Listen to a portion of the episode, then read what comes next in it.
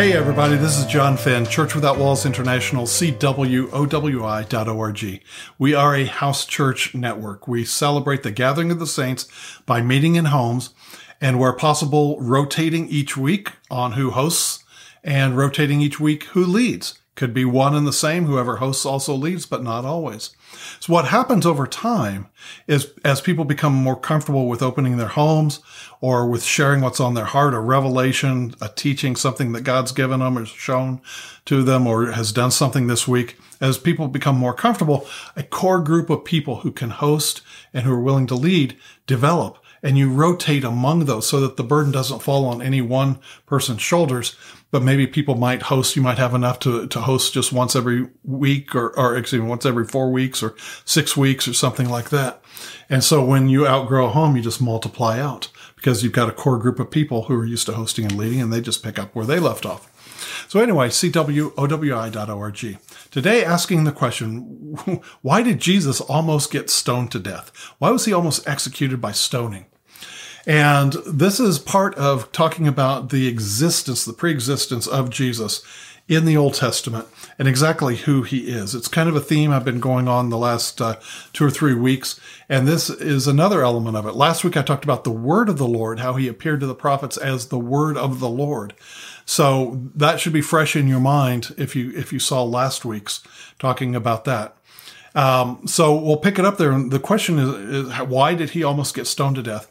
The event that precipitated that is in John chapter 8, verses 56 through 58.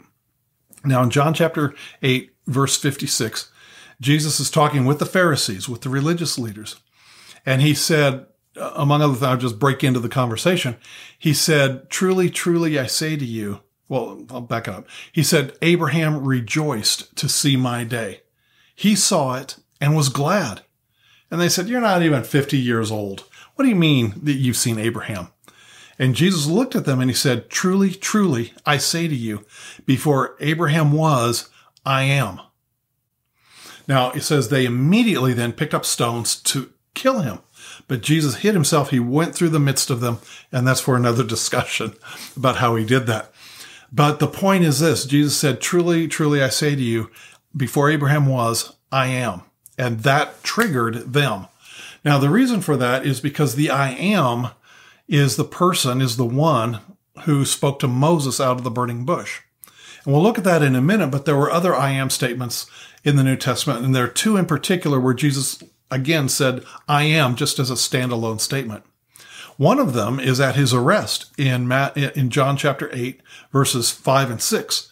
Uh, you know, they don't know who Jesus is. They're coming to arrest this Jesus of Nazareth. They're on orders. This little group of disciples and men are, you know, they're all together there and they come to him and they come to arrest. And, and Jesus says to them, who are you guys looking for?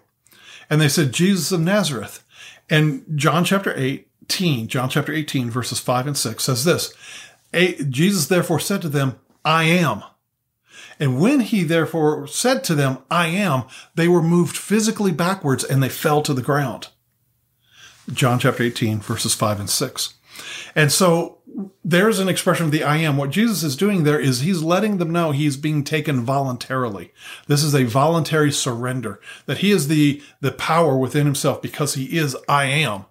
He has the power to, to just wipe them out, but there's just enough power in his words that they just were moved backwards by his word, by his statement, the true statement that he is the I am. The Amplified Bible will pick up on it. I think it's the literal standard version will will pick up on that, and of course in the Greek interlinear. The other statement uh, of "I am" is something that occurred during Jesus walking on the water. Matthew chapter 14 records the event, Mark chapter 6, and also John chapter 6, uh, although that just covers a little bit of it. But uh, in Mark chapter six, it says he would have moved, he would have gone on past them, would have walked out on past them. John chapter six and verse 21 says that when Jesus got into the boat, immediately it was transported to the uh, other side where they were going, a distance of maybe five kilometers, six kilometers, two or three miles. So John chapter 6, 21 tells us that when they got in, when Jesus got in the boat, Jesus and Peter climbed back into the boat. Immediately it was at the land where it was going. Matthew 14 carries with it the, the subject for today, which is I am. In Matthew chapter 14, Jesus comes walking on the water. And if you read most translations, it says something like they were afraid it was a ghost or they were afraid, you know, they were seeing something. I mean, it was a stormy night. They've been working hard, you know, and, and so that the translations, I, I, am guessing the translators didn't want to get into the Jewish culture or something, uh, why they so, so miss so flagrantly and so hugely just flat out miss what Jesus actually said. Most translations will say, uh, Hey guys, don't be afraid. It's me. And Peter said, Lord, if it's you, then let, invite me or command me to walk on the water with you. That's not what happened at all. If you read the Amplified, the literal standard, I think, and the King and uh, the Greek interlinear, it says this Jesus came walking to them and he said, Take courage. I am. Now stop being afraid. Then Peter said to him, Lord, if you are, then command me to walk on the water to you. You see, this is not an exchange between Jesus and Peter of, oh no, is it really you? This is Peter challenging the I am statement. Jesus comes to him, take courage, I am. Now stop being afraid.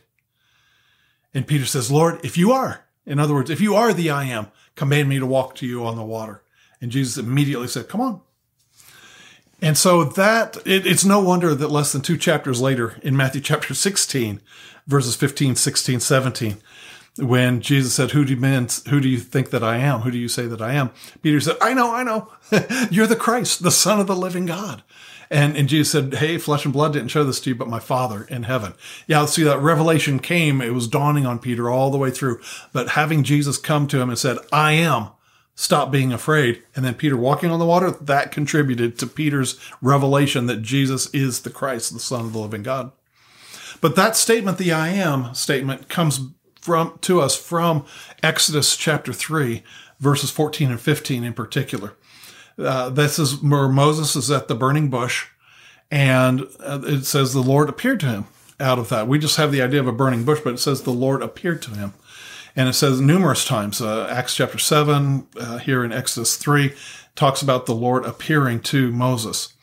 But here's what he says. When he gets the command to go back and, and deliver Israel out of Egypt, Moses says, Well, who do I say is sending me? And his reply is, I am that I am. Therefore you will say to the children of Israel, I am is sending me to you. Thus you will say to them, the Lord God of your fathers, Abraham, Isaac, and Jacob is sending me to you. That's all out of Exodus chapter 3, verses 14 and 15. So what we see here is the I am. When Jesus said, before Abraham was, I am, went back in John chapter 8, verses 56 through 58, and, and they said, Oh, you're not even 50 years old. You've seen Abraham? Jesus said, Truly, truly, I say to you, I am. They immediately connected that I am with the, what they connected with was the man standing before them was claiming to be the same one who spoke to Moses out of the burning bush. And they, to them, that's blasphemy because they didn't believe. So they picked up stones to, to kill Jesus. What's interesting is, if you'll recall from last week, I shared about how the word of the Lord uh, appeared to Samuel and then appeared as the word of the Lord through the Old Testament prophets. Here we have an interesting combination because in Exodus 3:14 he identifies himself as the I am. And then in verse 15 he says, "Thus you'll say after after he says I am is sending me to you." Uh, the very next verse says, verse 15 says, Thus you'll say to the children of Israel, the Lord God, the Jehovah Elohim, the Lord God of our fathers, Abraham, Isaac, and Jacob is sending me to you. So here you have Jesus claiming to be the I am, and then also in that same passage in Exodus chapter 3, verses 14 and 15, the Lord God, the Jehovah Elohim. Where do we see the Lord God? We see in Genesis chapter 2, verses 4 and 5, where it talks about how the Lord God made the heavens and the earth, and how the Lord God formed Adam's body out of clay and then breathed into it to make it a living soul.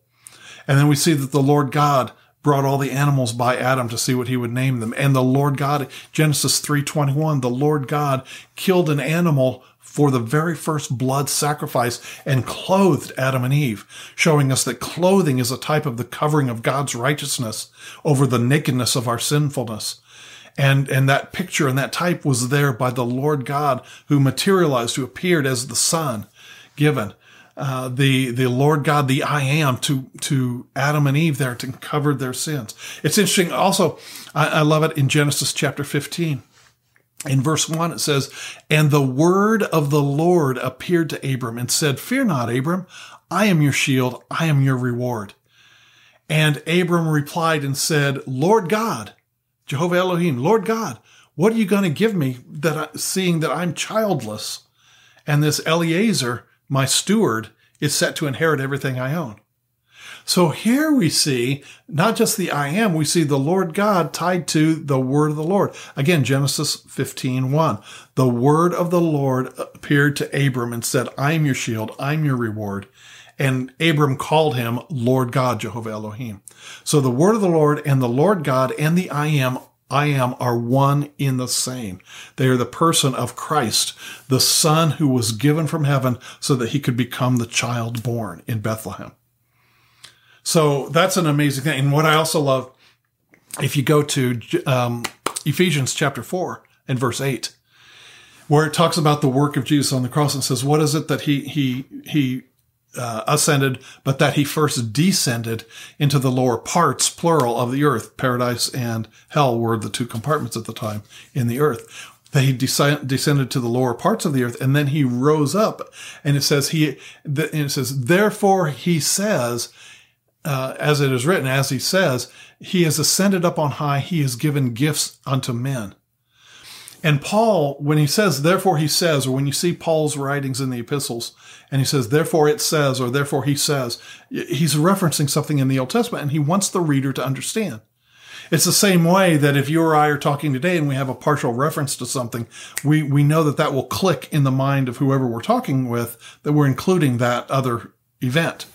Um, so anyway, um, so when he says you ascended up on high, you gave gifts unto men, that's a quote from Psalm 68, 18. And Psalm 68, 18 says, you ascended up on high, you gave gifts unto men. And it says this, so that the Lord God can live among the rebellious. So that the Lord God can live among the rebellious. See, that Lord God is the I am who spoke to Moses out of the burning bush. He is Jesus, the person of Jesus. And you say, well, how does, how does the Lord live among the rebellious? He gave gifts unto men so that he can live among the rebellious. How does he do that? Because Christ is in us, the hope of glory. Because we are born again. We are children of God. We are new creations in Christ. And so in that, when we go to work, when we go to school, where we go about our daily routines, he by virtue of living in us, Christ is living among the rebellious, among the heathen. He, he is, he, he is being manifest when we walk in love, when we pay it forward, when we are kind, when we could be cruel, when we show grace, when we should, could show a, a grumpy attitude or something like that, or arrogance or haughtiness. When we walk in that love, we are demonstrating that Christ is living among the heathen. Isn't that an amazing thing? So, so no matter what our walk in life is, if you've got Christ in you, you're taking him with you so that all you have is holy. There's no, for us, for us, there's no such thing as secular. We have to get the idea of a sacred and secular is purely from the auditorium church. It's been around 1700 years. The New Testament reality is everything is sacred because we've got Christ in us. Our home is sacred. Our computers, our phones, our, our, our vehicles, or wherever we go to work, anything we touch, it's all sacred. It's all dedicated to God because Christ is in us. So everything is sacred. Isn't that an amazing thing? So we come around full circle and we say, you know, why did Jesus almost get stoned uh, to death? Why did the, they almost uh, pick up stones to kill him? Because Jesus stated the truth. Before Abraham was, I am. And so we see by proving it, Exodus 3, 14 and 15, that the I am and the Lord God of Abraham, Isaac, and Jacob are the same. And we go back to Genesis 15, 1, and it says, the word of the Lord appeared to Abram. And Abram replied to him, Lord God, what are you going to give me? The I am, the word of the Lord, the Lord God, all embodied, all the same. He is the Son, Christ, who existed with the Father and who was given to become the child born. Amazing grace. All right. Hope this has been a blessing to you. God bless. John Fenn, CWOWI.org.